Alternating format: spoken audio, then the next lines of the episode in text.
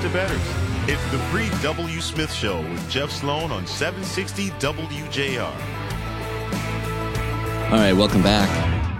Listen, guys, uh, we're going to talk about the workforce this morning. We do that a lot. Obviously, a hot topic these days. So so dynamic, so much change coming and going. This and that, all these kinds of various phenomenon phenomena affecting the uh, workforce these days. One of the things that we know is that during the pandemic, women were one of the hardest hit demographics in terms of their job security. Women in the workforce impacted heavily. Many women left the workforce and had trouble getting back into the workforce because of issues like getting proper childcare, having kids schooled at home in some cases, and so on and so on. So, one of the demographics most dynamically hit was women in the workforce. Now, we know that women make up about 47% of the total workforce is made up, is comprised of women. However, women have disproportionately fewer positions of executive leadership.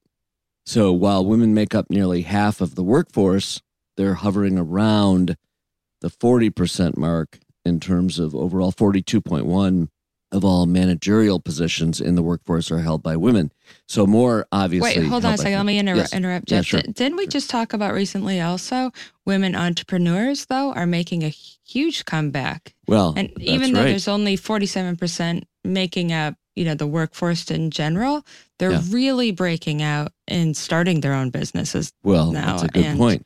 That's a very good point. You know, part of the reason for that, getting back to the change of women's roles in the workforce, is that the reason a lot of women picked entrepreneurship as a way to get back into the workforce, having a business of their own, whether part time, full time, whether it's an Etsy, eBay business, or whether something bigger than that, is because they can control their schedule a little better. They can even work from home Yeah, in many right. cases more readily.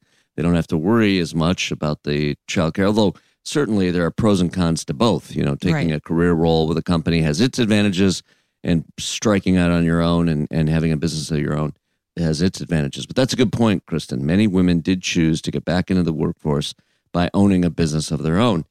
But uh, we have a list now out based on the U.S. Census data that shows exactly which states have the most women, relatively speaking, in leadership roles in the workforce.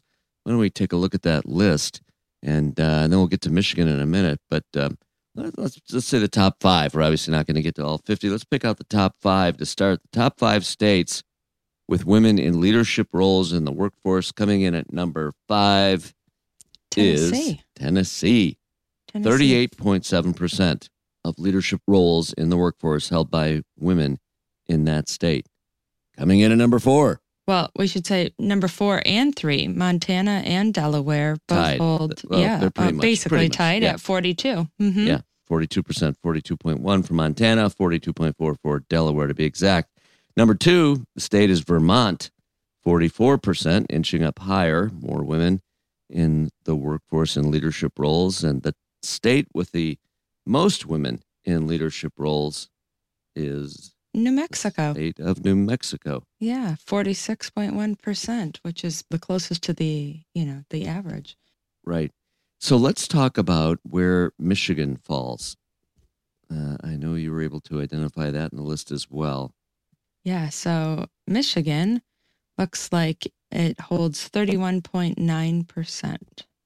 31.9% of women in executive, top executive roles, share of the workforce, 47.3%. So uh, that puts us somewhere mid to lower part Mhm. of the grouping of states with highest women in the workforce. Interesting. But actually, it's interesting if you look at the Midwest states immediately surrounding Michigan, Wisconsin, Illinois, Indiana, Mm-hmm. Ohio, their numbers are very similar to Michigan's. I mean, the four of them, five of them, all kind of hover around the same percentage points. Mhm. So it's interesting that the top five list, Well, and again, it's a percentage. It's not total Right. population. So, you know, it's not right. an absolute population. So it doesn't matter what the population of the state is. It just is the percentage of women in the workforce versus men. One other interesting thing that I pulled out of the data, this data again coming from Bureau of Labor Statistics shows that women in top leadership roles, interesting. You talk about issues of gender equality for the same job, women made 82.3 cents for every dollar paid to a man. That from 2020. It's going in the right direction. It rose by 1.3 cents over the past 15 years, but in a de minimis way. I mean, not significantly. That's interesting. That I don't really understand. You know, it's a mm-hmm. strange kind of thing. Women making 82 cents for the same job that men would make a dollar for. Yeah, well, I don't understand that either. Well, let, let me let me so let me ask you. Obviously, you're a woman in the workforce. yes, yes, I am. Do you have any explanation based on your Okay. experience? Now, don't get too personal here. Okay, all right. we could get ourselves into big trouble now. Uh, listen, no, in all seriousness, what could explain from your perspective, and we're, this is opinion now, this is speculating, it's based on personal experience, what could explain both the disparity in terms of women in leadership roles more disproportionately going to men and when in the leadership roles getting paid less for the same job? the paid less baffles me. I've I that I still can't figure out. Truthfully, I don't understand. I mean, if they're performing the exact same job, I don't understand why they don't get paid. I mean, I, I would think that each role, let's say in like a corporate company, for example, Right. each role is set at a dollar value. Doesn't matter if you're a man or a woman. That's what you should be paid for that position. So that being underpaid is, I, I have no idea. Now, the reason why there's less women in the workforce or less women in executive roles, if you are someone who has older kids or does not have Right. children, maybe it's harder for them. Maybe there are unique, not maybe, certainly, I think there are unique logistical challenges associated Right. with being a woman in the workforces versus being a man. Child bearing, child caring, right? and all the rest. That's I certainly mean, an each role, each of those Right. roles play a different reason why you are or not in a specific role, or even in the workforce in general. I was reading something recently about the number of men versus women attending college, and then getting positions post college. and how does that measure up? The same kind of tracking, percentage wise? Yeah.